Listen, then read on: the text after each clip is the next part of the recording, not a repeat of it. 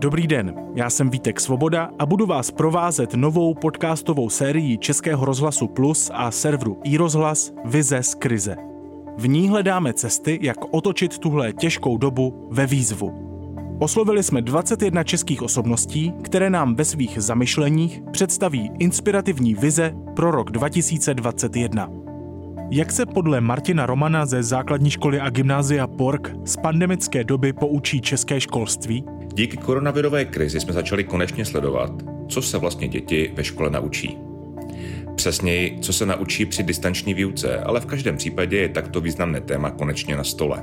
Jak se podle manažerky v sociálních službách Simony Bagarové změní péče o seniory? Každá jedna rodina, která začne dbát na to, aby právě jejich babička dostala v domově seniorů opravdu dobrou péči a i svou oblíbenou kávu, je zároveň rodinou, která svým zájmem dává signál pečovatelům.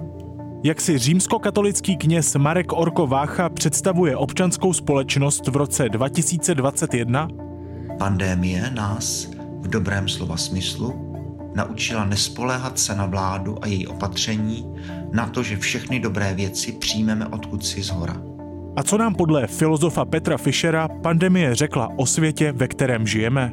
Demokracie a věda se během pandemie, která je jen jedním z projevů možných globálních rizik budoucnosti, ukázaly jako velmi pomalé.